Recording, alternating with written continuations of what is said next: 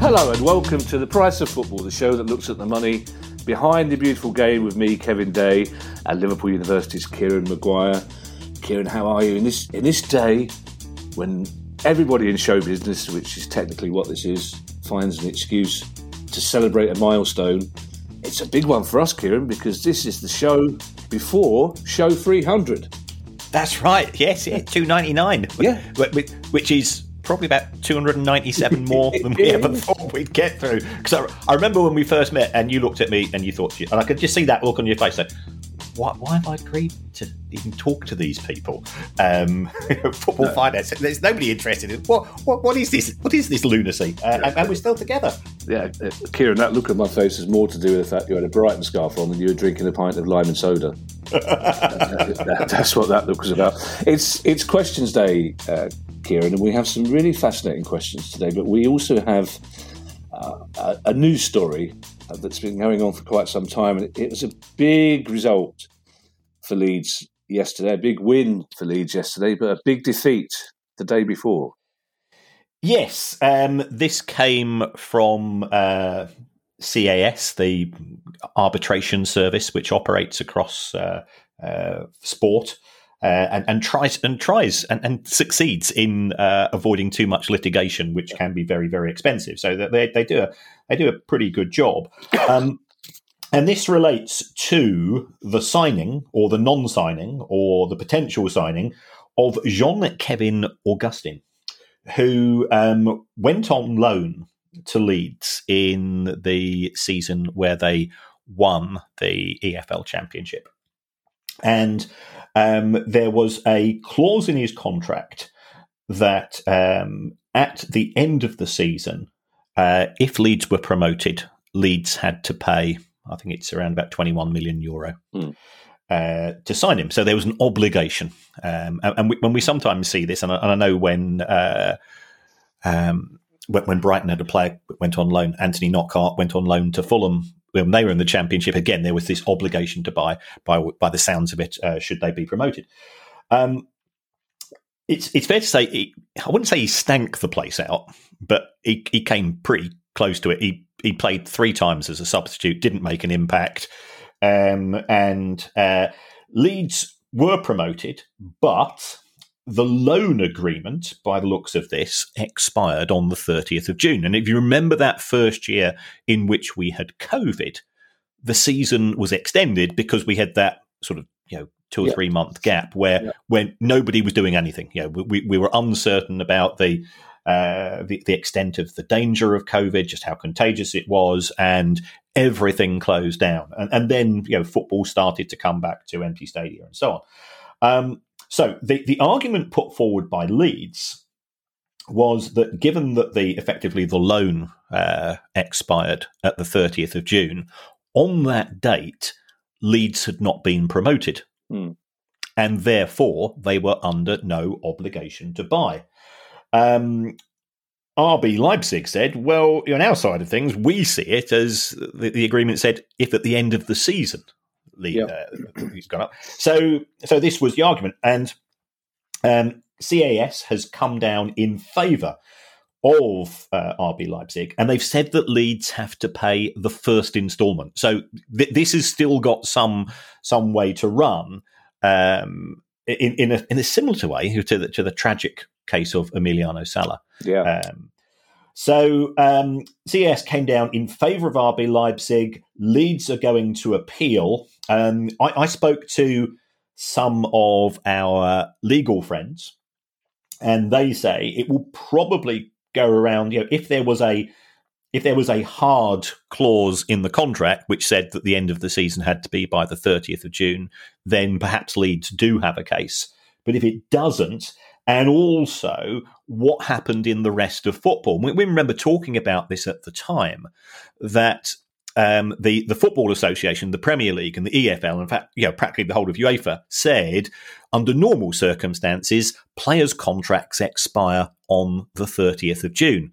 But of course, when the season hadn't ended, that meant that there were still some players who were out of contract on the 30th of June who conceptually might have to go and play three or four games. Mm. And this did create a bit of a kerfuffle. Many clubs, yeah, the the, the FA said um, if you want to give a one out, sorry, yeah, a, sorry, a one month extension, uh, feel free to do so. Um, um, you know, and, and everybody wins from this. You know, the the, the club can still have uh, the normal squad. Um, the player gets an extra month's of pay and so on. I think there were one or two players who were a bit awkward about this, but the vast majority said, "Yeah, we've got a month, a one month extension." And given that that was potentially the norm, then that could only help RB Leipzig and say, "Well, look, you know, effectively, the, the football authorities have said." That the end of the season isn't on the 30th of June by allowing this as a result of uh, COVID. Then there's something called force majeure, which comes into again that's more legal side than certainly than my knowledge of finance. Um, I, I, did I did teach law very very briefly uh, with with zero knowledge of the subject apart from uh, having studied it for one module at university uh, back at, back in 1980. Uh, so so my knowledge is a bit sketchy, but force majeure is, is effectively is, is this an act of God? Could could Leeds or RB Leipzig use this as part of their defence? So it looks like Leeds are certainly going to have to go and pay that first instalment. They are going to effectively try to override CIS by ta- CAS by taking it to uh, another court, um, and and we'll have to await developments. But um, I, I, think it's fair to say they, they will need an even better comeback than the one that they had at Elland Road yesterday in order to overturn this. Yeah, I think to most of us, force majeure is what insurance companies use to not pay out, essentially, isn't it? A yes. It's, it's, a difficult one, this, Kieran, because it does seem to an outsider that Leeds are trying to pull a fast one. But on the other hand, they're trying to pull a fast one against RB Leipzig. So I don't mind as much, to be perfectly honest. Um, questions time. Before we ask these questions, Kieran, I'm just going to point out, um, and this is based on the conversation with a, a very nice chap who randomly approached me the other day to say that he listened to the pod uh, but he had questions every week that arose that he mm-hmm. felt he didn't he didn't see that he could email them because we had such a long waiting list. We do have a long waiting list. We accept that. Um, and I know it's frustrating for some of you, even though we joke about it. We are trying to get around to all of them. But if you do have a topical question, do email it in because the chances are we will look at it because quite often yes. your yeah. quite often your questions based on stories that we've just done or based on things that have happened uh, lead us down a new avenue. So so f- please do send in topical questions and we will certainly try. We producer guy does look at every question because hmm. every now and again, as I, as I say, it, it, it, does throw a different light on a subject that we have discussed. So. Uh, we had so many tweets from Derby fans with the when you when you send out the menu the night before. Menu's not the right word, is it? well, the, the list, the contents that are going to be in the show. So many sad faces from Derby fans, emojis. Um, the first question, Derby fans, is about you, but only in general. Hmm. And it comes from Steve Downing. And Steve Downing says, I read that Derby County owed around £30 million in tax when they went into administration. I'm not sure if anybody knows that is the actual figure. But Steve says that's a number that's hard to put into context. What would the average annual tax bill amount to in the championship? Right, Steve. Uh, well, first of all, thanks for the question. Um, the the total amount agreed uh, as part of the claim between the administrators and HMRC was twenty five million pounds, um, and there were all types. And, and, even when when Derby themselves tried to estimate it, and, and this this did cause my eyebrows to raise, they seemed to think it was higher than that.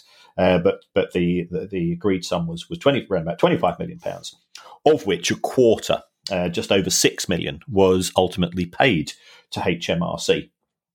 Although I'm, I'm, hearing some very strange stories around this, which which I can't go into, sadly. Oh. Um, but I'll I'll tell you about it after the show. Um, so 25 million clearly is a lot of money. Um, if we take a look at the total amount that was owed um, in the accounts of all of the championship clubs. That came to 111 million, and the average, the median, and that's uh, that's something to take us back to our GCSE maths. Uh, the median was in fact 2.6. So you've got Derby, which had by far the biggest tax creditor at 25 million. The median was 2.6. And to put that into context, and, and I've got, you know, you know me on, on a Sunday morning near a spreadsheet, I'm, I'm, I'm as I'm as happy as can be. If you put the the 14 smallest tax bills together of the 24 clubs in the championship, they came to less than was run up by Mel Morris's Derby County. Oh, well. So it's it was well, it's not for me to say because I, I, I, there's some very sensitive issues at present, which which I'd rather not go into. Oh, okay, that's that's. I'd be if I was a Derby fan, I'd be terrified now, Kieran. But I, no, no, no, no, no. But this is all settled. You know, there, there is oh, nothing to worry. Right, right. Going forwards, going forwards, absolutely no problem. Um, there, there seem to be some very sensitive people at the club. Oh, I see. Oh, you've been getting angry tweets again, have you? Yeah, yeah, something like yeah. that. Yeah. well, back in the day, Kieran, I don't know if I've ever told people this publicly, but I used to be, uh, I used to work in. Well, so long ago, it wasn't even called human resources, and it was called personnel. Um, I never did get the hang of how many N's and how many L's were in it, even though I was a fairly senior manager. But I, I, I did the. Uh, it's whatever the professional qualification was called then, Institute of Graduate Institute of Personnel Management, but the statistics module just why, why do you have three? Why do you have average, median, and mean? Why can't you? Why do you have three words for something in the middle? Does doesn't? Well, it's, this means different things. Not really. I mean, technically, yeah, but not really. Which is why I had to reset that module, probably. um, Anton Gallagher has a question about Scottish football and the economics thereof. Anton Gallagher says in the SPFL in recent years, we have had to endure some clubs using artificial pitches like Kilmarnock, Hamilton, and Livingston, which is a crime against football, in my view. I think the word endure gave us a hint that you didn't like it. uh, many of these clubs have enjoyed inordinately good home records, while the actual quality of the games on these pitches has seriously deteriorated I, I'm, I do not know who Anton supports, but I'm guessing he wrote this question on the way back from the away defeat. yes. Other than generating a home advantage, a home advantage, are artificial surfaces particularly good for cutting costs? Now, if I may say, Kieran, I don't know what they're like for cutting costs, but in terms of making money, mm. they're very good. I, I, guess that's one of the reasons why these clubs have done it, it? Yes, you're absolutely right. So, so I spoke to um, somebody senior in Scottish football about this, um, and the, the, response was that the artificial pitches have been allowed in the lower leagues in Scotland for many years, mm. as they are in the you know the lower leagues in English football. And um, as you rightly said, they're, they're, they're really good in terms of generating revenue. People can hire them out. Um, they can also be used uh, for training yeah. for the for the first team squad, which means yeah. that you become you become more familiar with the dimensions of your pitch and where you know, you, know you, if you aim for stanchion X, that's perfectly in line with the uh, with the eighteen yard box and so on. Um, and I know that some Premier League clubs who who have the resources what they now have on their training facilities is that the, the pitches are identical in terms of both the grass which is used and the dimensions to, to that of the first team because they they want to effectively cause try to create some form of muscle memory when mm. players are, are doing shuttles when they're aiming for passes and so on in terms of putting weight on the ball. So um, it, it is something which is uh, popular in the lower leagues. Um, and what happened in Scotland was that there was a merger uh, between the SPL, the, the, Scottish Premier League, and the Scottish Football League. Um, and that merger took place in 2013. And one of the changes, which was voted upon at the time, was that artificial pitches in the top division could then be used. Mm. Now, all clubs voted on that. Um, and therefore you know that that's where we are, and and the reason why why the vote took place was based on the the additional revenue being generated, and also it is a bit easier for the groundsman. You know, once once you've incurred that initial cost of installing the pitch, um, you know, there, there are there are pretty minor cost savings um, that arise in it. But I, I know I, I, remember when Oldham had their plastic pitch. Oh, um, so, so yeah, QPR as well. And.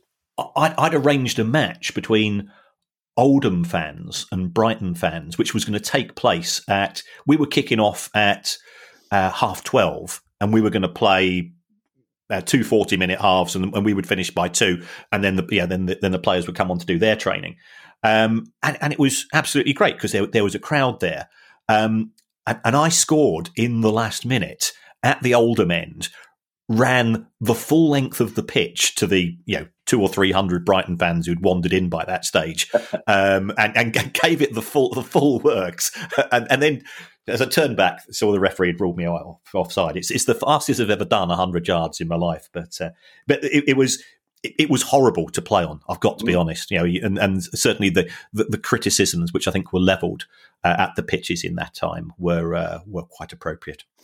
It's, I, I, remember years ago, the argument in Scotland for artificial pitches was that the weather in winter was more extreme up there than it than it was uh, in most of the rest of the UK, and therefore more games were called off. Whether that's true or not, I don't know. But it's it's interesting that artificial pitches are allowed at the highest level in Scotland because here, Kieran, uh, they're banned once mm. you hmm. get to once you get to the EFL. There's no artificial pitches, which is why clubs like Harrogate and Sutton had quite a delicate balancing act to do because I, I think it cost Sutton five hundred and fifty thousand pounds. Yep. To replace yep. their pitch, which it, it, generated more than that in income uh, every season. So it's it's strange for a lot of a lot of League Two clubs would still love to have that extra income that comes from having a, a plastic pitch. So when when you've got a team that's in say National League South or North and are, are looking to do well, it's it's a difficult decision because there will be people saying, "Well, let's have an artificial pitch and we can make mm. five hundred thousand pound a year." But then they say, "Well, no, we, we want to get promoted, and then we'll have to we'll not only lose that income, but it will cost us that to get rid of it." Yep, it, it is uh, a genuine challenge, but by all accounts, the, the quality of the pitches has improved. If, if you talk to, and perhaps we ought to get a groundsman on the show one day to talk about the the finances of you know just how much it costs to run a pitch. But um, you know, most modern pitches are, are sort of a combination of real grass and some sort of plastic grass anyway. I think I think there's you know, and they are. We've only got to look at the uh, uh, ITV4 and the big match revisited. Oh god! To yeah. watch to watch some of the things that, that football was taking place on uh, back in the seventies, and of course we we knew no different. We just said, well, it's, it's, it's, the same as we got down the park, yeah. and and it was. Yeah, apart from the dog poo, that was the big difference. Um, yes, I, I, I, think it would be a nice idea to get a groundsman on, Kieran. But t- two reasons uh, pop into my head as to why it wouldn't be a good idea. First of all, it would have to be on a mobile phone because no groundsman I know is going to take the risk of going inside and leaving the pitch out of his view in case in case somebody inadvertently walks across the corner quadrant. Secondly, I, have met a couple of groundsmen in my time, Kieran. It, it's not going to be laugh a minute that interview. they are chippy, aren't they? They are. They're like they're like bass players and sound engineers. They tend to be the surly ones in any any any group.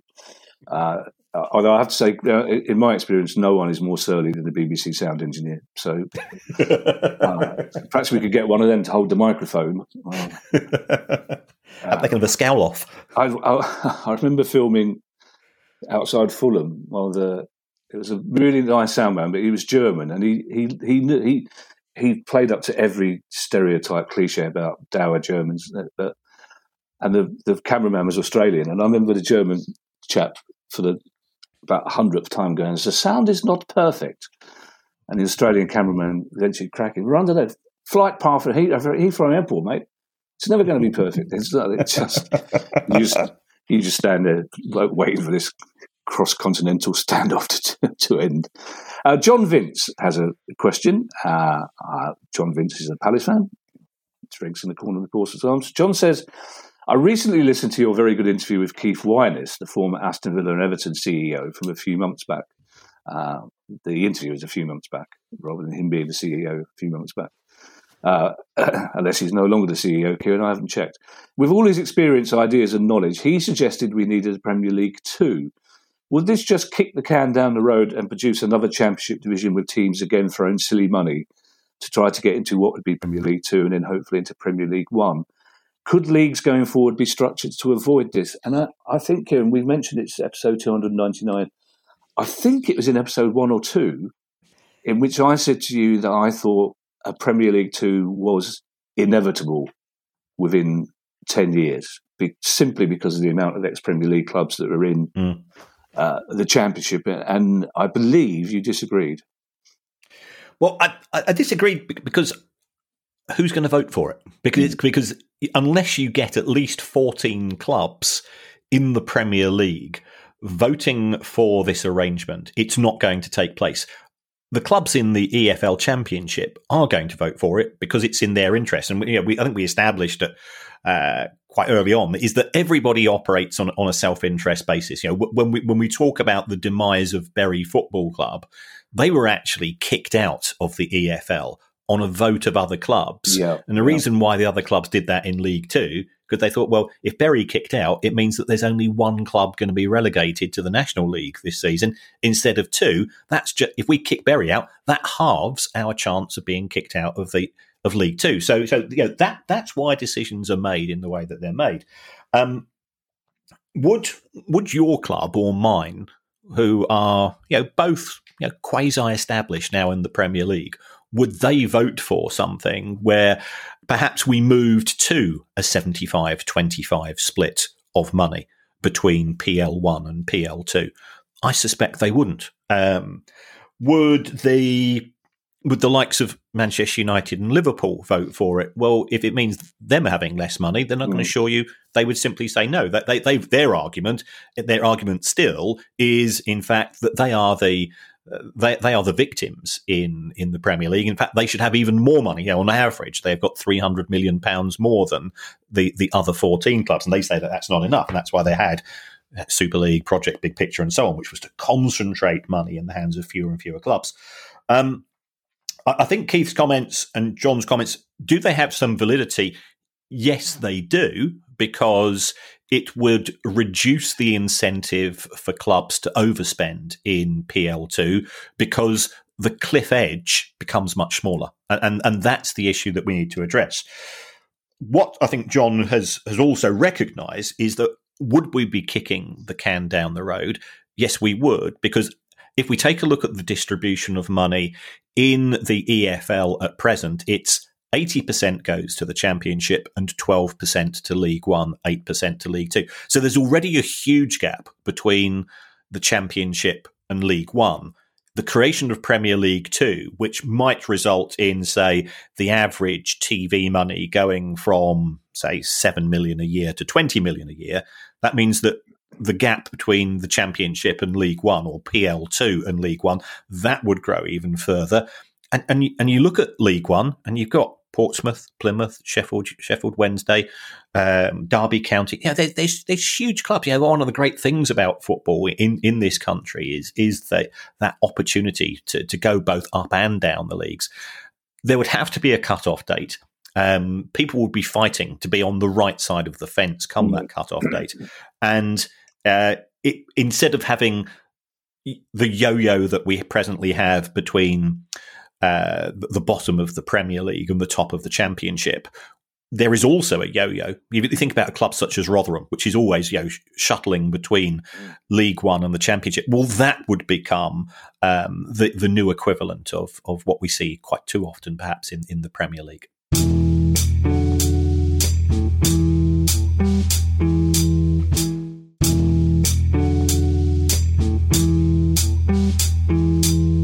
Um, Our next question comes from Sam Talbot. And Sam says, My question relates to the ludicrous bonuses that are in high level players' contracts.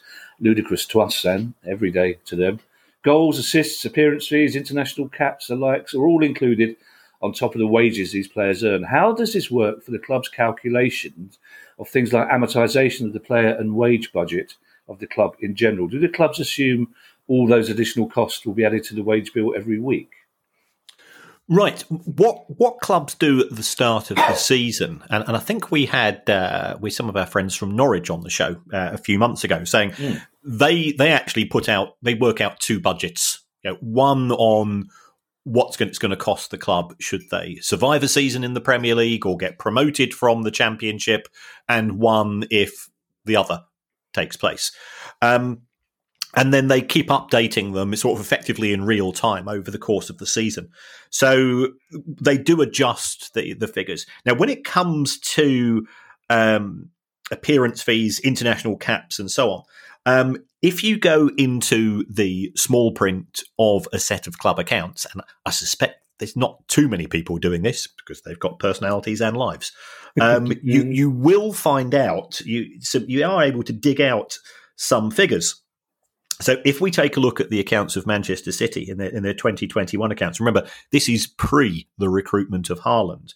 Um, they said they, they got something there called a contingent liability. Now, contingent liability is what the club might have to pay out in terms of these future bonuses. Um, and they put them in they put them in the small print of the accounts because they say, well, we don't know what's going to happen, and there's not, there's less than a 50-50 chance of this potentially happening because the future is so uncertain and so on. In in the accounts of Manchester City, this came to two hundred and twenty seven million pounds, which which is you know, effectively you know, twice the wage, the annual wage bill of Brighton. It's, you know, it's, it, Palace's wage bills is higher than ours, but it's it's not not that far off twice. So so you start to dig out the numbers. Manchester United at 112, um, and and this will be either payments to previous clubs in terms of of earnouts. Uh, you know, if if uh, if Manchester United sign player X and he goes on to win the Ballon d'Or, or Manchester United win the Champions League, then you've got to pay you know an extra so million uh, and so on. And, and you know, so the, the, numbers can be um, quite astounding, and it, but it does very much vary from club to club, and also the strategy of the club. So if we take a look at Chelsea under Abramovich, Chelsea's approach was we just pay a flat fee. You know, we, we, are not interested in, in additional payments. So Chelsea's figure was only 16 compared to 227 at uh, at Manchester City. But that's that's more to do with Chelsea used to, yeah, because they had Abramovich's money behind them, they used to go in and say, we're prepared to pay you X. Normally, that was pretty close to the asking price. Um, and and the other clubs would just say thanks very much. Um, but that they are normally accounted for in, in real time. Um, and what the clubs are obliged to do under the rules is that if they've got any potential commitments at the end of the season, then we have this thing called uh, a contingent liability, where you say, well, on top of what we've actually put through in the accounts, this could be paid at a future date. And if Manchester City have to pay that 227 million pounds, the chances are they will have done the quadruple and Haaland will have won the the Ballon d'Or uh, as well, um, which isn't beyond the realms of probability. Oh, I like the sound of contingent liability, Kieran. Um, that's what I'm going to use from now on. When people still sidle up to me occasionally in pubs in the mistaken belief that I know anything about the economics of football, and they say to me, "What's going on at Club X?" and I go, uh, "Amortization." And they go, "Oh, right, great." From now on, I'm going to say contingent liability. that sounds that, that sounds properly official. Oh, he knows what he's talking about. Contingent liability. Uh, speaking of knowing what you're talking about, Andrew Lee has our next question, um, and Andrew Lee says, "For mm. my sins, I'm an economics professor in Germany. I, I don't think you've necessarily been bad in a previous life, Andrew, to find yourself as an economics professor, or indeed in Germany." Andrew says, I grew up in Bolton. Oh, well, you must have done something terrible in a bad life previously. That. That's a joke, Peter, by the way, everybody. I, I just, I'm actually having to explain that to people now, which is not good for a professional comedian. There you are. Andrew says, I grew up in Bolton, and with Oldham's demise sealed recently with the relegation to the National League, I was wondering why there's been such a cluster of financial woes in Greater Manchester, such as Oldham, Wigan, Bolton, Bury, and Rochdale, and with Macclesfield close by in Cheshire as well.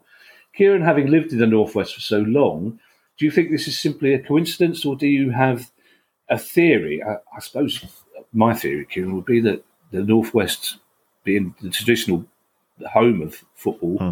way back when, there's just an enormous cluster of clubs in a relatively small area. Is it, is it as simple as that, or is it coincidence? it, it, it is. I mean, that, that's exactly what I've written down. Yeah, if we go back to the commencement of football, the professionalism of the game was in those northern industrial towns because uh, what was it under Victorian legislation that the pubs had to be closed on a Saturday between I think it was one p.m. and six p.m. Uh, in in the mills, people used to work five and a half days, so they, they would finish work at uh, at midday on on a Saturday, and then they'd have nothing to do because the pubs were closed. Um, and, and, people saw this. You know, the, the, the club owners saw. Well, if we if we have something for people to to occupy themselves, we can make some money. um, out of out of people's pay packets, and, and, and this is how that initial enthusiasm in in the northwest started. Um, well, so, if I could just, the important legislation was the one that led to the uh, six and a half days. It was three acts, industrial legislation acts that that meant that the mills you couldn't force people to work seven days a week, basically. Mm. So the mills and factories were shutting uh, on a Saturday afternoon, which is why the three o'clock kickoff became so uh, set in stone because the, the mill owners of the north worked out, as they do, a way to well, we can't make them work, so let's find a way of taking the money off them. So yes, they gave them football basically. So, but yes, but at the, at the same time, you weren't allowed to drink on Saturday afternoon either. Yep, um, and yeah, um, as somebody that lived in the northwest for for forty years, um, it's it's not an area of of huge wealth, and therefore, if we take a look at all these clubs on an individual basis, they if if you're from Rochdale or Bury, you are very proud of of that part of Greater Manchester that you represent, um, and it has a natural ceiling in terms of size as well because you've got these these different boroughs of of, of this of the broader Greater Manchester area, um, and that means that there's a natural ceiling in terms of the number of people attending the game, and also you know, if you were perhaps wealthier, you tend to gravitate towards one of the bigger clubs to support mm. because you know from a from a hospitality perspective and so on, you'd it, it's it's more glamorous to host something at Old Trafford or the Etihad than than at Gigg Lane or I still call it Spotland and uh, yeah. and so on. So uh, th- th- th- those clubs have always tended to uh, be be cautious in terms of the spending. They don't have, by definition, a large prawn sandwich munching. Uh, element within the fan base because they are very much working class towns, and um, this meant that they they had to you know, mind the money. Um, I think that there's also been very very unfortunate because we talk about the clubs going bust, but if you take a look at each of those clubs, the owners at or the prospective owners at yeah, we had Steve Dale at, at Bury, we had was it Lemsagam at uh, at Oldham. We've had the guy at Macclesfield who who used to never used to attend. Yeah. At Rochdale, we had people who were trying to hijack the club. Wigan was put into administration within three weeks of being taken over in respect of a of, a, of an acquisition of the club which we cannot speak about as to the reasons behind it for legal reasons. So I think a lot a lot of those clubs have been very very unfortunate, um, and that that focus to a certain extent is now shifting to the Midlands because you know, we, have sadly in recent times been having to speak far too much about Birmingham, West Bromwich yeah. Albion, and Coventry. Yeah. So I, I, th- I, think it, it isn't necessarily to do with the region; it's to do with the fact that it th- those clubs were all based in the northwest and all went through a series of owners who uh, we could talk for hours about um, and then we'd have to probably redact most of it yeah. um, for for uh, to to prevent a producer guy having a coronary. I, I suppose as well, I mean, people. It, it's quite difficult for people not from the northwest to work out where each of these towns boroughs fit in the conurbation, if you like. And I know uh, Bolton, for example, wouldn't thank you for saying they were part of Manchester. no, no, well, they're not. No, they're not. Absolutely, they're not. They're, you know, I mean, but, but, it's it's as I say, it's quite difficult for some of us outsiders to get a. In the same way, it's difficult to tell where Manchester stops and Salford begins for, for mm. people who don't live there. But uh, traditionally, people would say, well, they had to compete with Man United and Man City, but it, it's only really in the last fifteen years that they're having to compete with with City mm. because until before then, City had their moments, you know, in the in the sixties and, and so. But City were in League One uh, when some of these clubs were were, were above them. So, it, but now what you've got is a whole new generation of fans from towns like Bolton, Wigan, Oldham, who are growing up looking at two Manchester giants. Mm. Mm. Uh, you know, who are in the Champions League, who are bringing players like Haaland in, who are playing wonderful football. So it's, it strikes me that it's it's not going to get easier for these clubs to to compete for numbers, is it? They they just have to find a way of accepting that three, four, five thousand, more so for Bolton maybe, but that's that's as many, many as they're going to get. Or they they do what Tranmere used to do, and they start trying to find ways of playing on on a Friday night to get the City and United fans who will probably quite happy go along. Yeah, yeah. I mean, Rochdale used to do that because uh, uh, when I first went to Manchester University, which was what 1980, I used to go to Spotland on a on a Friday night and watch the mm. Dale, um, and then watch United or City on on a Saturday. Because in, in, in those days, uh, it was they were they were two of the cheapest clubs to watch. Um, and you, you didn't need to buy tickets in advance, and you just rock up to the Kippax or the Stretford End and, and go and enjoy a game of football. Ah, yeah, you didn't need two forms of ID to get a ticket. You, mm. didn't have to, you didn't have to go on Wednesday to get a ticket for two Saturdays down the line. Uh, having said that, it was they were violent, aggressive times. And the pitches yes. were terrible. the pitches were terrible. Um, so let's not go back. Uh, Jimmy from Bath has a similar question. Uh, Jimmy from mm. Bath says: Is there a financial reason why clubs in Somerset underperform in comparison with other areas of England? Historically, Yeovil are the only Somerset club to have ever mm. played league football. And even with Taunton Town joining Bath City in the National League South next season, that makes just three Somerset clubs playing in non league steps one and two.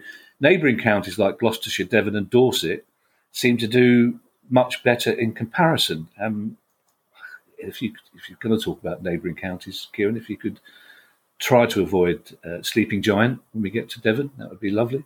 but again, it's a, dis- it's a distinction that most of us, yeah, I, I had to stop and think mm. what who the who the clubs in the Gloucestershire, Dorset, and, and Somerset were. Uh, not associated as a hotbed of football. Possibly, I mean, rugby was the main sport down there for a long time. You imagine? Yeah, I, I think you're absolutely right. I mean, I, I took uh, a look at uh, the population. So, so Bath has a population of 88,000, Weston-super-Mare 76, Yeovil 45. Now, you know, our friend Andy Holt uh, of Accrington, yeah, I think Accrington has a uh, as, as, a population of around about 35,000. Burnley itself has only about 75 to 80. And, mm. and, look at the proud history of that club and, and the, the, and also the, the, the pretty cosmic football they're playing under Vincent Kompany this season. Um, so it, it, does seem a little bit a bit strange. Um, I, I, think it's just a, a, his, a historical thing that those clubs in the northwest, to a certain extent, had a head start. Mm. Going back to the, the question that we've just been talking about, because they were set up in, in the 19th century with a view to professionalism, and that took time to travel south.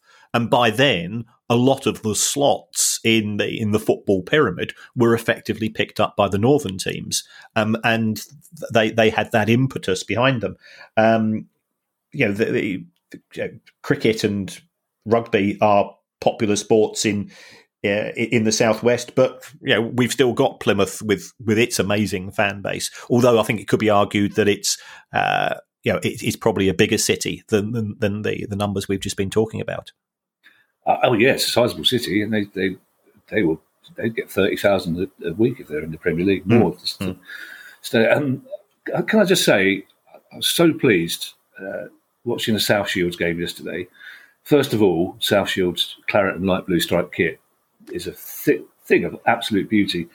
It's just so it's just brilliant. To see Connor Wickham uh, playing regular football uh, at Forest Green. So I've never seen a player more unlucky with injuries mm. than Connor Wickham. He was he would have been without those injuries. He would have been, I think, twenty goals a season for Palace or whatever club inevitably bought him when he was doing it. So I'm really pleased to see him playing football again. It's uh, and hopefully he will have a long injury-free career for the rest of his his life. Uh, this question comes from L, just L. Mm. Uh, and L says, with New York City FC recently reaching the CONCACAF Champions League semis and Man City being perennial UEFA Champions League favourites, it seems that eventually both will win their respective Champions Leagues. Would they be allowed to meet in the FIFA Club World Cup, given the conflict of interest in sharing the same ownership group? I think this is a, a cracking question from yeah. L. Um, if we take a look at what's happened uh, under UEFA, uh, there was an issue, um, and you know, we, we, made reference to RB uh, uh, earlier in the show when talking about John Kevin Augustine. Augustin. Um, that UEFA did an investigation, and by all accounts, uh, I, I, think it's for one of the the RB clubs. The RB does not stand for Red Bull. Yeah. I think it just stands for bull, if you believe that. um, but, but that's that was the conclusion that UEFA came to. Now, I, I, don't think that can be the case in respect of of Manchester City and, and New York City because they are both owned by the City Football Group. Um, at present, the FIFA Club World Cup is not a competition which attracts a huge amount of attention, but it's certainly one of the areas that FIFA is very keen to grow because that will increase its revenues. And um, you and I, Kevin, we're both old enough to remember what can happen when there's perhaps shared interest. So we go back to the 1982 World Cup and West Germany versus Austria. Yeah. In oh yeah, that was that was an absolute stinker. Shameful. Uh, and, and, for those people too young to, to know, um, in terms of that match, if West Germany won the match 1 0 against Austria, who his, I've had, I think it's fair to say, historically close links to, to, to what was West Germany at the time, yeah, both clubs went through to the knockout phase of the World Cup. Germany scored, I think, in the first 10 minutes. Yep. And for the next 80 minutes, both clubs, both teams just played tippy tappy uh, and made no effort whatsoever to go anywhere near the uh, the opponent's goal. So that so you know that that was pretty horrendous. Uh, I do feel duty obliged to say that as a Brighton fan, we still have a huge conspiracy theory um, for the the last Saturday of the 1977-78 season, where if uh, we, we had to win and Southampton and Spurs were playing each other, and if they drew, they were both promoted. And they pay, played out this nil-nil draw at the Dell, uh, where there wasn't a huge amount of effort to score by either side. I'll say no more than that. It's 1978, Kieran. Come on. Uh, you're a football fan the same as I am, Kevin. if we can't have a grudge, you know, what's what's the point of following the game? I, I, I, every time Dermot Gallagher's on Sky explaining some VAR decision, I just shout it in. Even now, so disallowing a goal in the FA Cup against Leeds United that touched the back of the net before coming back over the line. Which, yeah, you're quite right. Um, Paul O'Byrne has our next question. Paul says it's always surprised me that the lack of chief technology officers or CTOs at football clubs. Given the increasing use of technology within football, training data, fan interactions, even shirt sponsors, why don't more clubs have senior employees in technology positions? I think, I think this is a valid point that you've made, Paul, and, and I suspect this is the way that football clubs are going to move. Um, football clubs are innately conservative, though, um, and uh, given that the vast majority of them are losing money, to, to be able to get the chief executive to go to the club owner and say, look, we, we think that there's a potential good return on the investment if we if we get a CTO to come in and oversee all of our digital activities um, would make sense. But in the short term, um, the, the, manager wants a left back um, who thinks because you know our one's crap or he's got injured, and, and that becomes a more pressing issue. Trying to expand football clubs in non-football positions, unless it is uh, normally in in sort of the commercial department, is a real challenge. And I think uh, some clubs, I think Manchester City are, are, are example of one. Some clubs are very progressive on this, but there is still this innate I can tell that I can tell what a good footballer is, yeah, uh, just yeah. by looking at him, and I can do I can do a deal uh, with a commercial partner without really needing to look at it through a commercial lens, or sorry, through a technological lens. Um, football is, is a wee bit behind the times, but I think it's it's slowly starting to realise that if it wants to expand its revenue streams, this this is this is an opportunity that that uh, should be taken up. Uh, we have three questions left, Kieran, and the first comes from Matt Greenwood. And Matt is pulling at a thread I don't want to be pulled. Uh, when you hear, when you hear oh, what the question, good. thank you. When thank you, very Kieran. Good, And when our listeners hear what the question is about, they will realise how clever that was. Uh, Matt says, "How come we don't see shirt sponsors on the back of football kits in England? I noticed that the Juve women's team have Allianz on the back of their shirts, along with the typical front of shirt and sleeve sponsors. If there are no regulations banning this, then aren't clubs missing out on potential sponsorship income? Well, Matt, if you want our shirts to look like French team shirts, then you can't tell what the colours are because there's so many adverts on, and that's fine. but I don't. But it's a valid question, though, Kieran, because there's a lot of spare space on kits where you could put logos on. We've got we've got sleeves, you know, which ten years ago probably wouldn't have been happening. Yeah, and if we take a look at the best sleeve deals, you know, the likes of Chelsea and Manchester United are getting twenty million pounds a year. Yeah, from those. Um, so I went on to the FA uh, sponsorship section of the FA handbook, um, and it says on the front of your shirt you can have up to 250 square centimeters in respect of a logo for a sponsor. Um, and as far as the back of the shirt is concerned, from what I can make out, it is allowed. You can have up to 100 square centimeters because clearly the player the player number has to take precedence. Um, it, it could be that that's something we will see going forwards. You know, you, you, talk to people at both the Premier League and the EFL; they're always looking for new ways. Um, I think part of the issue could be that perhaps the the, the front of shirt sponsor they are paying a premium for people to see their logo, and they might turn around and say, "Well, if you've got sp- sponsors on front and back, um, then we're going to reduce what we're prepared to pay." So you could end up, you know, getting an extra five million, you know, five million pounds from a back of shirt sponsor, but your front of shirt sponsor says, "Well, we're going to reduce what we're prepared to pay by more than five million. So I'm sure it's something which is being looked at. Um, it does appear to be quite universal across UEFA. I don't, I don't recall in any UEFA competition seeing back of shirt sponsors. Although I, I must confess, I don't watch that many uh, UEFA, UEFA competition matches myself, but I don't recall seeing any. Um, and therefore, it might be one of those areas which needs to be addressed across the whole of Europe. Um, and, and, then then a collective decision is being made. But I'm I'm with you. You know, um, I, I, quite like watching Forest this season. Yeah, yeah. Because they don't have one, yeah. and and it and it and initially it jars, and then you think actually, you know, it, it's the shirt that you like, and not the not the logo, with with a few exceptions. You know, I, I still think Pirelli on the front of a Milan shirt is is gorgeous, but in, in the main, I, I find them pretty reprehensible. It, I think the problem with the back of the shirt, Kieran, as well, is that because you've got the player's name mm. above the number, and the number has to be a certain size. It's only really beneath the number yep. that the, the, the the logo could go. And with shirts tucked in, you're probably going to miss a lot of it.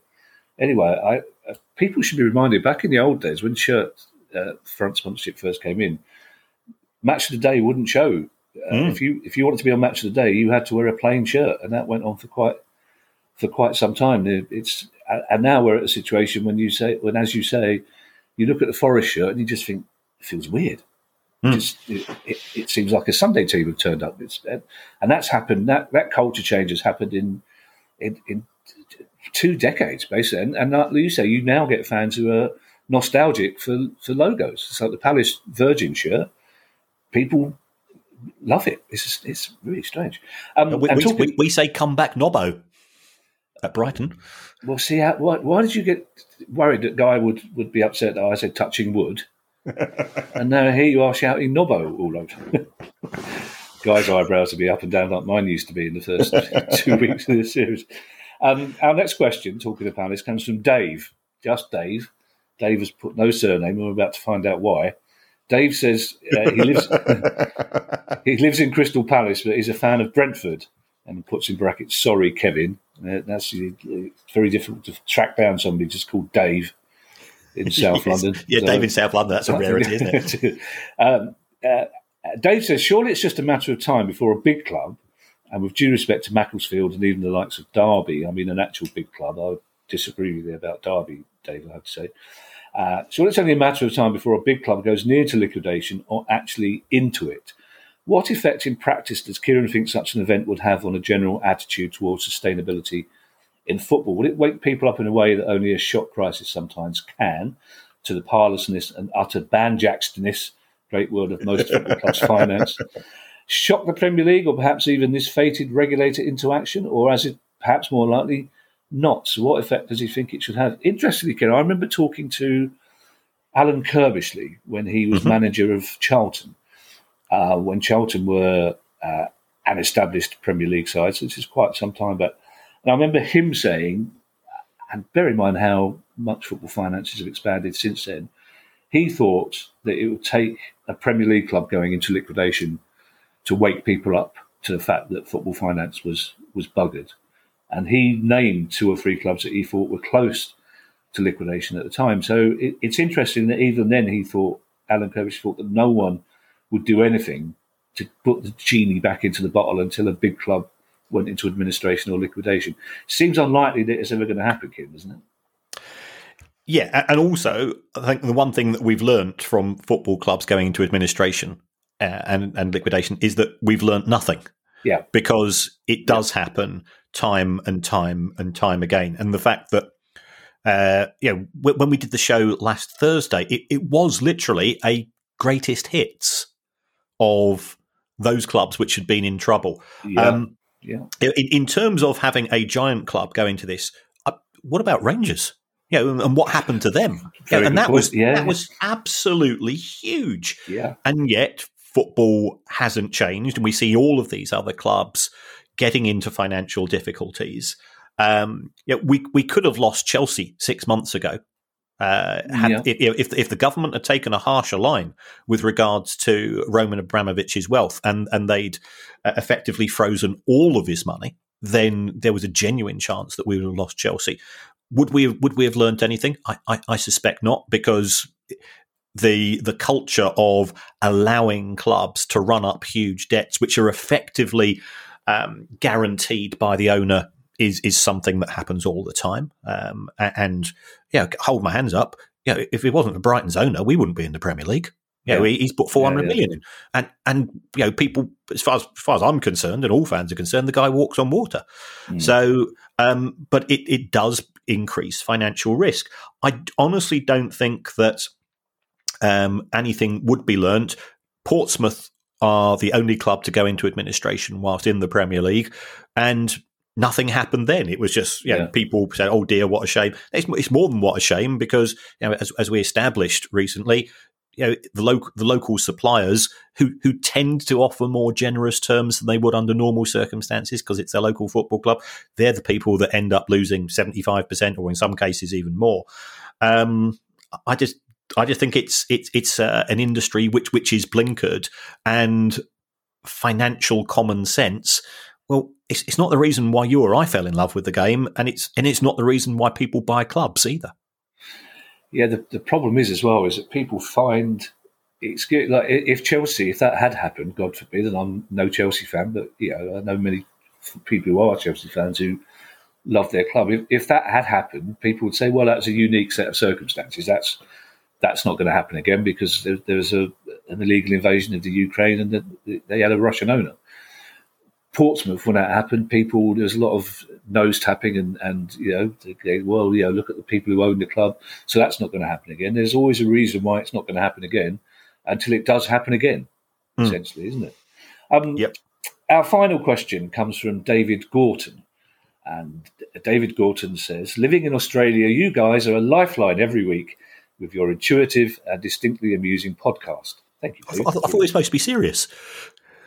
Oh yeah, oh crikey, yeah, we, we have been, we are, we get things answered eventually. Just, yeah, yeah. We just take the we take the scenic route. That's all. yes. Um, David's question is, and and you know, after that lovely introduction to us, I'm going to say, David, this is the best question we've had in 299 shows.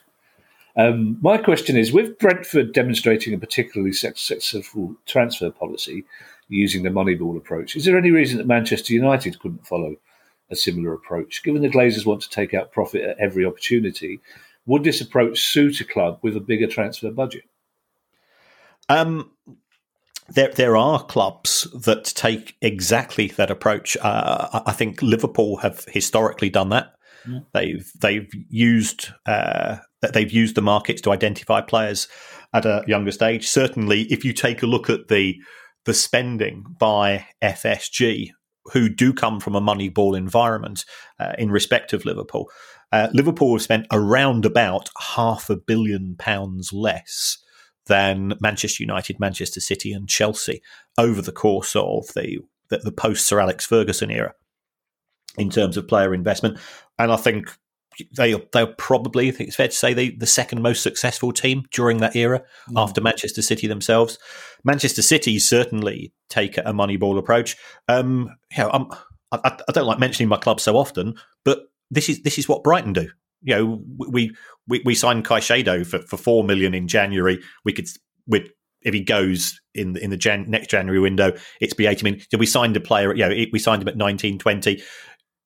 I, I think it's it's a case of spotting talent from different parts of the world using data. Um, and you know, Brentford have done this superbly. Um, you know, as much as I hate to say it, Kevin, I, th- I think Palace are quite good at it as well. Mm. You, you you have been targeting younger players with a view to add on profits because you're getting them at a young age. Well, that, that's a recent development because for the previous decade, our transfer policy was to buy 29 year olds and put them on long contracts. Uh, with no sell-on value. It's interesting. you, you, talk about using the data in a Moneyball approach, and yet earlier on with Paul O'Byrne's question, there's still a reluctance to use data elsewhere. But you know, it, it's strange when clubs see that data working in terms of a transfer policy. Also, I think it's going to be very interesting. It, there can't be many. Well, I can't remember any transfer windows, uh, January transfer windows that Liverpool have got into as a mid-table team, as they inevitably will do, looking at the, the, numbers they've got at the moment. So it's going to be really interesting to see if Liverpool do uh, what the rest of us do and, and, half panic and splash out on players that they might not necessarily have done if they were top or second in the table, wouldn't it? Yeah, absolutely. Yeah. I, I've known you long enough, Kieran. It's take, it, it took me about nine episodes to realise that's how you shut a conversation down. uh, absolutely, that's Kieran's. That's uh, yeah, fine, yeah, good, good point. Well made. I'm, I'm just rubbish on football, as we both established. so now I start getting slightly twitchy. You, you're not. You know more about football than most people I know. Um, uh, thanks to everyone who's donated to the pod via our Patreon page. It's very kind of you. Uh, and if you would also like to make a small monthly contribution to the pod, go to patreon.com slash price of football. There are still a few tickets left for the next live show at Plymouth Argyle's home park on Tuesday, the 13th of December. You can go to Plymouth Argyle's website for those. If you have a question you'd like answered on the show, email us at questions at priceoffootball.com. And as I said, topical questions are welcome. We'll be back on Thursday with a news pod. And in the meantime, I shall hand you over to Mr. Kieran Maguire for his customary farewell.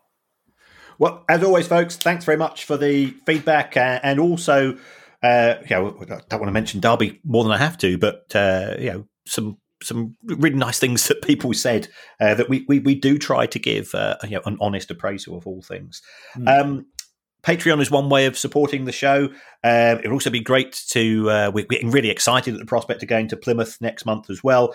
Um, and if you want to support the show in another way, you can do that by going onto your podcast app and um, giving us a review, giving us five stars. It helps us in the charts. It helps us with algorithms and averages and God knows what else. Um, and it doesn't matter what you say. Apparently, it's all to do with the stars. And you could say you would rather have the show presented by Champion the Wonder Horse and Jamie O'Hara. and it wouldn't make a blind bit of difference to us. Champion's doing the heavy lifting on that pod, isn't he? yes, I know. Bye, everybody. Bye. The price of football.